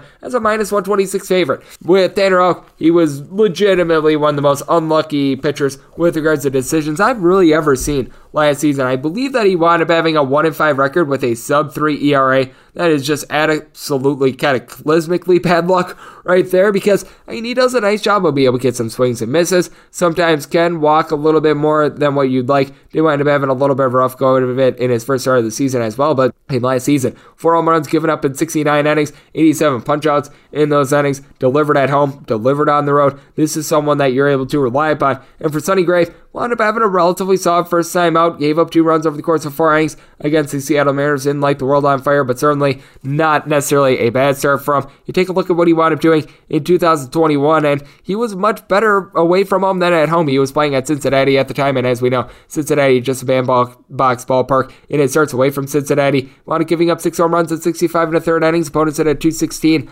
off of him with right around a 344 ERA. So that is good, but you do take a look at the Boston Red Sox. I like the fact that you got Ryan Brasier out there in the bullpen. Garrett Whitlock Probably going to see a little bit of regression this year, but he, Phillips Valdez, and Kazusato Mota, these guys are able to do a solid job out there in the bullpen. And the Minnesota Twins wound up picking up Emilio Pagan, which every time he pitched, he said it's a Pagan because he wound up giving up like 16 home runs last season. Caleb Thielbar, not necessarily a great reliever. Danny Coulombe is actually someone I do like, but take a look at the Minnesota Twins. A little bit of an all or nothing lineup. Miguel Sano is certainly the textbook example of this guy that's able to give you a lot of power, but does not hit for any average whatsoever. Now, Byron Buxton, someone I do like for the team, but he wound up having to leave yesterday's game. Got to think that he's probably going to be out for this one. How long he's going to be out, that's anyone's guess. Max Kepler has really not been able to put up big numbers as for since he wound up having that season in which he wound up having 36 bombs in 2019. So that's a little bit of an issue. And then you've got a Boston Red Sox team that has Rafael Devers currently hitting at 367. He's already got a pair of home runs this season. Alex Verdugo has went deep twice. He's got a 380 on base. Trevor Story, I've never liked his home and road splits while he was at Colorado. I think that he's going to struggle a little bit, but Xander Bogaerts wound up hitting right around 300 last season. JD Martinez just below that. He's able to give you 25 plus home runs. So I do think that the Red Sox have a little bit more with regards to their lineup. I trust in their bullpen a little bit more as well. So I did wind up setting Houck and Company a minus 126 favorite. Could be willing to lay here with Boston. And I'm going to be taking a look at an under in this spot. Semi total at 9.3. I think that Sonny Gray is going to be able to deliver a relatively solid start. And I think the Tanner Houck is being a little bit undervalued as well. So going to be taking a look at this total under, and we're going to be taking a look at the Boston Red Sox as We move on to 921, 922 on the betting board. The Detroit Tigres are going to be in the road face off against Kansas City Royals. Chris with the K. Bubic is going to be going for the Royals, and Matt Manning is going to be on the bump for the Tigers. The Tigers are finding themselves as an underdog. You're finding them at pretty much a plus 105 across the board. I'm seeing a straight plus 107 as well. Meanwhile, the Royals find them anywhere between minus 114 and minus 125, with 8.5 being your total. Over is anywhere between minus 110 and minus 120. The under is anywhere between even a minus 110. And when it comes to the Tigers, I did wind up setting them at plus 128, with Matt Manning has very demonstrative home and road splits. At home, throughout his career, has always been a guy that's done a nice job being able to get the job done. But you take a look at what he wound up doing on the road last year, and that was a big giant calamity from 663 ERA, 8 starts, wound up allowing opponents hit at 295 off of him. Now, it's a Royals team in which they don't necessarily have a lot of mashers in the lineup. Salvador Perez already has multiple home runs this season. We all remember the 48 they wound up putting up the 2021 season, but I do expect that the Royals are going to do a better job of being able to get guys like Bobby Witt, Whit Merrifield on base. Now, Carlos Santana was one of the worst hitters in all baseball the second half of the season. I expect nothing different there, but you take a look at Andrew Benintendi, Nicky Lopez, Michael A. Taylor. All these guys have been able to do a solid job of being a reach base. Benintendi, A. Taylor, both of these guys north of the 375 on base. Hunter Dozier, I think, could be in for a little bit of bounce back this season. And for the Detroit Tigers, being able to get Spencer Torkelson online is going to be big. Wound up having his first career home run a couple days ago, and that's massive because take a look at it going into the game yesterday. He, Akil Baddoo, Tucker Barnhart, Jeimer Candelario, Jonathan Schoop all entered hitting at a 200 or worse now. Austin Meadows has been absolutely tremendous for this team, right around a 500 on base, and Miguel Cabrera has actually been able to give you some solid at bats as well. When it comes to the Tigers, bullpen is relatively solid with this team. Gregory Soto has been able to do a solid job, was actually a all star reliever last season. Jacob Barnes, Jacob Foley, they're able to give you good innings along with Will Vest. But you take a look at the Royals towards back half of the season, they were one of the best bullpens out there in the major leagues with Jake Brentz, Scott Barlow being able to give you good innings. Amir Garrett, I really don't think upgrades things for the team, but Collin Snider has been able to give the team some good innings. Joel Payamps, Josh Staumont, they're able to come in. They are able to get the job done. And when it comes to the Royals, I do think that Chris with the K Bubic going to be better than what he wound up doing in his first start against the Cleveland Guardians. Got two outs and gave up five runs. To say, that was not necessarily great, but take a look at what he wound up doing at home last season. 384 ERA, gave up six home runs in 63 and a third innings. Very much a pitch to contact guy. Sometimes walks a couple more than he would like, but he's going up against the Detroit Tigers team that they are a little bit, shall we say, shallow with regards to the batting lineup. You haven't necessarily been able to get a lot of power with them. Now, I do think that both of these guys are going to be giving up runs, semi total at a 9.3. So I'm going to be willing to take this total over. With that said, I do think that Bubic is going to be able to do a little bit better job here against a pitcher in Matt Manning that he just hasn't been able to perform on the road throughout his career. So I'm going to be willing to lay the number here with the Kansas City Royals, and I'm going to be taking a look at this total over as well. We move on to 923, 924 on the main board. This is the LA Angels taking on the Texas Rangers. It is going to be Taylor Hearn who's going to be going for the Texas Rangers. Meanwhile, Noah Thor Syndergaard is going to be on the bump for the Halos, and the Halos are finding themselves as a favorite. And we're between minus 127 and minus 135 favorites. Meanwhile, if you're taking a look at the plus price here with Texas, you're going to be finding them anywhere between plus 115 and plus 120, with 9 being your total. Over anywhere between minus 115 and minus 120. Unders anywhere between even a minus 105. Seeing straight 9.5 out there as well. On the 9.5, unders minus 120, and the over is even. And I did mind saying my total at a 9.1. So here with the nines, I'm going to be taking a look at the over with Noah Syndergaard. Very good first start of the season against the Houston Astros. Five and a third inning scoreless. Now, you really don't have much data on him ever since really the end of the 2019 season. Wound up getting hurt, missed all of 2020, wound up pitching two innings in 2021. I'm going to make nothing out of those whatsoever, but with Syndergaard, looked like the fastball velocity was there with him. He looked very sharp. That is something that you do like to see him for Taylor Hearn. He should have had a much higher ERA leaving his first start than he wound up having. First start against the Colorado Rockies. Goes four innings. He winds up walking one. He winds up having hits batsman. He gives up eight hits, and he gives up one run. So he was very, very fortunate. Things were not worse. And for the Texas Rangers, it is still a little bit of a shaky bullpen. Spencer Patton is someone that I've always liked for this team. Alberto Badeo wound up getting used up yesterday because for the Rangers, it was a bullpen game. So they're probably going to be looking for a little bit of length out of the bullpen if Taylor Hearn winds up getting into a little bit of trouble. This could be a situation which you might be looking at someone like a Kolby Allard trying to be able to give you some bulk innings. This could be a case in which John King needs to go for multiple innings. Garrett Richards, he wound up not pitching yesterday after he had thrown 28 plus pitches in the game before so he could be on call in this one. So you might need to mix and match here with the Texas Rangers. And then you take a look at this LA Angels lineup, and you've got a pair of guys, Mike Trout and Shohei Ohtani, who are one and two with regards to the MVP preseason odds coming into the season. Got to expect that both of these guys going to be firing on all cylinders. Ohtani got his first home run of the season yesterday. Trout has already went deep in the series, but how about Jared Walsh? He's been able to give the team a pair of home runs. He's looked solid here at the beginning part of the season. Brandon Marsh has been able to get on base. Now guys like Jack Mayfield, you're able to throw in there. David Fletcher. They're going to need to really step up with this team. Jo Adell, he wanted getting a home run yesterday. so my question marks there, though. And then you take a look at the Texas Rangers. Marcus Semien off to an ice cold start to the season. McCory Seager hitting above a 300 itself for the team. Adolis Garcia was an all star last season. His batting average isn't there. He's been able to give you a good on base. Willie Calhoun was legitimately one of the most unlucky hitters in all baseball last season, so I do expect a little bit of an uptick there. And then you do, do take a look at this Angels bullpen. You've got one of the best closers they're able to find in all of baseball, as you've had Raisel Iglesias really be able to step up for the team. But the other guys like Jimmy Herget, Ryan Tepera, Oliver Ortega, what are you going to be able to get there? Good news is Aaron Loup, he comes over from the Mets. He wound up having a 1 ERA last season, so I do think that the LA Angels should be able to get it done here. Willing to lay up to a minus 130 here with the Angels. Angels, so going to be wanting to take them on the money line as I do think that both of these guys do wind up giving up a fair share of runs. So my total at a 9.1, you got a pair of offenses that have been able to revamp themselves with what they've been able to do in the offseason. So looking over and looking at the Angels. 925, 926 on the main board. The Baltimore Orioles are going to be playing us to the New York Yankees. Jameson Taillon is going to be going for the Yankees, and Tyler Wells is going to be on the bump for the Orioles. Orioles find themselves anywhere between plus 165 and plus 181. Meanwhile, with the Yankees, anywhere between minus 191 and minus $2 is your price. 9 to 9.5 is your total on the 9. Over is anywhere between minus 110 and minus 120. Under is anywhere between even and minus 110 on the 9.5.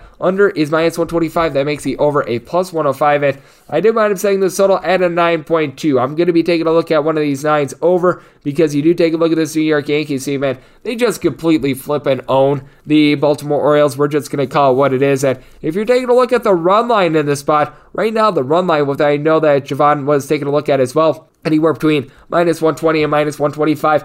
I set my run line at a minus 142. I'm going to much rather take the run line rather than the money line because I do think that there's a good chance that we wind up seeing some complete and utter Yankee domination in this one. You do take a look at the lineup that you're able to trot out there, and it is a little bit of a boomer bust lineup. Guys like Anthony Rizzo, Giancarlo Stanton, Josh Donaldson, and Aaron Judge. I think that all these guys are going to wind up going for at least 25 home runs. Donaldson and Rizzo do a solid job of being able to draw some walks. Giancarlo Stanton has been able to do a good job of being able to reach base as well. You do take a look at Joey Gallo guy that I've never necessarily been too bullish on, but he's going to be able to give you his home runs this season. Isiah Kiner-Falefa, I felt like was a very good offseason acquisition as well. And for the Orioles, you do have a couple guys that are able to match for you. Ryan Mountcastle alongside Cedric Mullins, both were able to give you 25 plus home runs last season, but what else do you really have with this team? Trey Boom Mancini, he wound up having 20 bombs last season, but you need more out of these guys like a Jorge Mateo. They pick up Robinson Chirinos. I don't think that that's going to work out. Chris Owings has been absolutely terrible for the team. Ramon Urias might be able to give you a little bit of something along with Anthony Santander, but jury's out there, and this is an Orioles bullpen that, man, it is probably the worst out there in all of baseball. Mike Baumann has been used as a long reliever. He's actually okay, but Paul Fry, Felix Bautista. These guys are terrible. Cionel Perez has an ERA that's like five for his career. Travis Lakins is someone that you want no part of whatsoever. And then with the Bronx Bombers, this is one of the best bullpens that you're going to find in all baseball. Jonathan Loáisiga has really been able to do a solid job. Now, the one guy that you actually have big time concerns with, Aroldis Chapman, could not command to save his life a few days ago against the Blue Jays, but Miguel Castro, Chad Green are able to give you some good innings. I feel very good about guys not named Aroldis Chapman out there in the bullpen for the Yankees. I don't think that they need to go to him because I think that you're going to have a good start here from Jameson Taillon. I do recognize that the Omen Road splits for him last season weren't necessarily so great when he was on the road. Wound up posting up a 560 ERA, giving up 10 home runs in 64 and a third innings. If you look at it, I feel like he wound up getting a little bit unlucky in some of the starts, and I do think that he's going to come into Baltimore. He's going to hold down a Orioles team that we're going to call it what it is. They're very, very poopy right now. I did wind up saying my total at 9.2, so looking at a 9 over, and I'm going to be taking a look at the run line here of the New York Yankees. 927, 928 on the betting board. The Seattle Mariners are going to be playing host to the Houston Astros. Justin Verlander is going to be going for the Stros, and Chris Flexen is going to be on the bump for Seattle. Mariners are finding themselves anywhere between plus 140 and plus 155 underdogs with the Astros. Got a big outlier DraftKings. You're finding them at minus 180 there. Everywhere else, it's anywhere between a minus 152 and a minus 165. 7.5 to 8 is your total on the 8. Under is minus 125 and the over is plus 105 on the 7.5. The over and the under is anywhere between minus 105 and minus 115. And with the Houston Astros, I do feel like they should be the favorite. Well, I'm setting them at a minus 146 in this spot. We're seeing a lot of plus 147, plus 150s, and I'm going to be willing to take a shot here on the Seattle Mariners. The Mariners going into what we wound up seeing on Friday 35 and 20 in one run games since the beginning of the 2021 season. That's the best in all the big leagues, and a big reason why is because this bullpen has been absolutely tremendous for them. Drew Steckenrider is an absolute ace out of the bullpen. Paul Sewald wound up having right around a 2 ERA. Diego Castillo came over from the Tampa Bay Rays. He was able to do a solid job. Even someone like a Matthew Festa, who wound up seeing limited innings last season, he's come back this year. He's been able to fire for this bunch. And you do take a look at the Seattle Mariners, and this is a lineup that I think is going to get better as the season goes along. Jarred Kelenic has been off to a little bit of a rough season, along with the acquisitions from Cincinnati. You wound up having Jesse Winker and Eugenio Suarez enter into yesterday's game, both hitting below a buck 90. But Mitch Haniger already three home runs this season, one of the most underrated power bats in all of baseball, Adam Frazier. I don't know if he's going to hit 300 this season, but he's going to hit better than the Buck 33 they wound up having going into yesterday. And then you do take a look at the Houston Astros, number one team in all baseball, and not striking out the young guys out there in the outfield. Kyle Tucker, Jose Siri, Chas McCormick, all these guys are able to put bat to ball. Jeremy Pena has really been off to a nice start. Entered yesterday hitting at 292. Michael Brantley sitting at 300. Alex Bregman, he typically starts out the year slow. He's starting off the year white hot this year, hitting above a 300. Jose Altuve, we all know that he's going to be able to pick it up with the Astros. Bullpen is relatively solid for this team as well. You do take a look at Cristian Javier, very good guy that's able to give you multiple innings. Now, I do have question marks with guys like Hector Neris, Rafael Montero, but that said, you've got Ryan Pressly, one of the more underrated relievers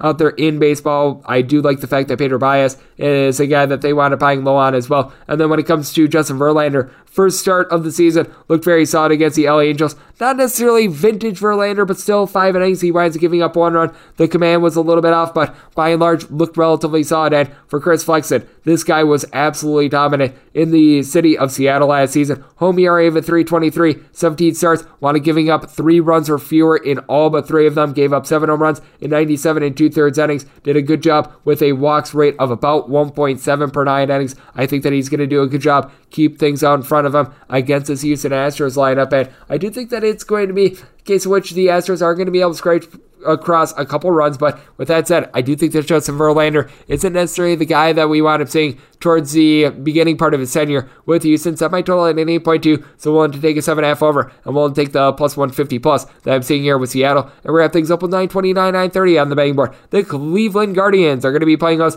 to the San Francisco Giants. Anthony DeSclafani is going to be going for the Giants, and Cal Quantrill is going to be on the bump for Cleveland. Cleveland find themselves as an underdog in this spot. Going to be finding them as bad as a plus 103, as good as a plus 120. Meanwhile, if you're taking a look at San Francisco, anywhere between minus 115, DraftKings has an outlier minus 140. Other places, really the max you're going to find is minus 125. 8 to 8.5 is your total. On the 8.5, under is minus 120, the over even. On the 8, over is anywhere between minus 110 and minus 120. The under is anywhere between even a minus 110. And with the Guardians, willing to take plus 110 or higher in this spot. We're seeing quite a few of those. So we'll take the Guardians here. It is a case in which the Cleveland Guardians do have a guy in Cal Quantrill that I really like. If you include the first start of the season this year for Cal Quantrill, an ERA ever since the All Star break last season that hovers right around a three, giving up less than home run per nine innings, and he goes up against a guy in Anthony DeSclafani who is very solid for the San Francisco Giants. You take a look at the way that he up pitching on the road last season, 3.22 ERA, 17 starts and wound up giving up 15 home runs in 95 innings, but opponents hit at 225 off of him. He limited the walks,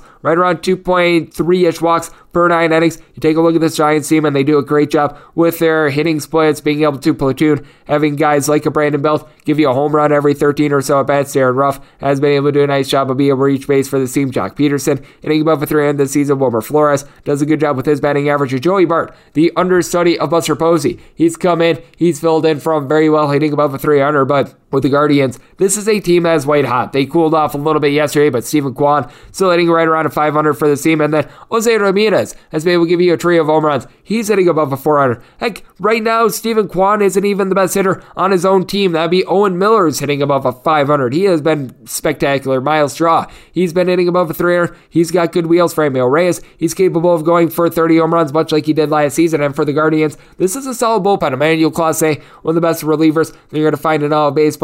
You've got Nick Sandlin, Bryan Shaw being able to provide you some very good innings. Anthony Gose, not necessarily someone that I trust in too much, but Eli Morgan has been able to find a niche in his bullpen. And for the San Francisco Giants, only bullpen with an ERA that was sub three last season. You've got so many guys that are back from that team as well. Camilo Doval, Jarlin Garcia, you're able to throw in there Jake McGee, Dominic Leone, Zack Littell. So both of these teams very good with regards to their pitching heading into this one. I did wind up setting my total at an 8.3 because I like the way that the Guardians have been able to put bat to ball. And I do think that DeSclafani is going to wind up giving up a long ball or two. He's been known for doing that on the road. So I take a look at this spot. We'll take north of a plus 110 here with the Guardians. And I'm going to be taking a look at this 8 over. And that will wrap things up for the Saturday edition of the Baseball Betting Show. A big thanks to Javon Alford of DraftKings for joining me in the last segment. I feel like hearing from this five podcast, the Baseball Betting Show. You're able to subscribe wherever you hear podcasts, Apple Podcasts, Google Play, Spotify, Stitcher, and tune in. If you've got a question, comment, segment idea, what have you for this podcast, you have one or two ways we offer those in. First one is my Twitter timeline at gunit underscore D1. Keep in mind, letters CM.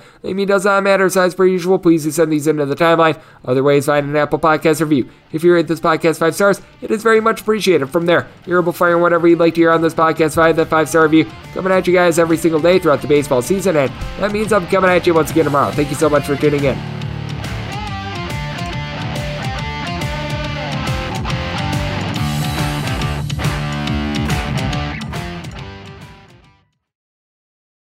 Managing your diabetes just got easier. The powerful new Dexcom G7 lets you see your glucose numbers on your compatible watch and phone without finger sticks. And because Dexcom G7 is the most accurate CGM system, you can be confident in your food, exercise, and medication decisions. And all those decisions can lead to big results like more time in range and lower A1C. Get started at Dexcom.com. Dexcom data on file 2023. If your glucose alerts and readings from the G7 do not match symptoms or expectations, use a blood glucose meter to make diabetes treatment decisions. For a list of compatible devices, visit Dexcom slash compatibility.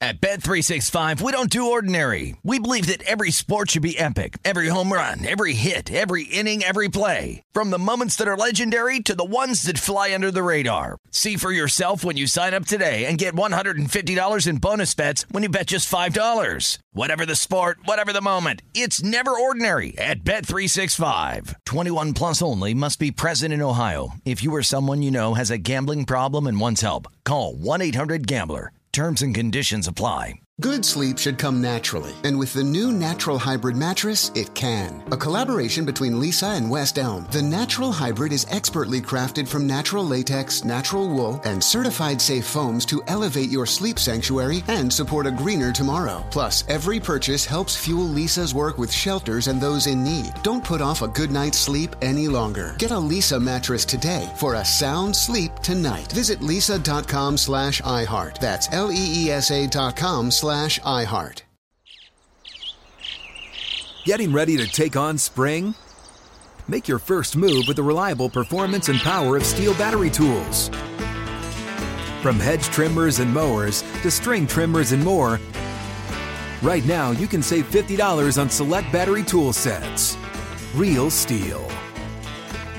Offer valid on select AK system sets through June 16, 2024. See participating retailer for details.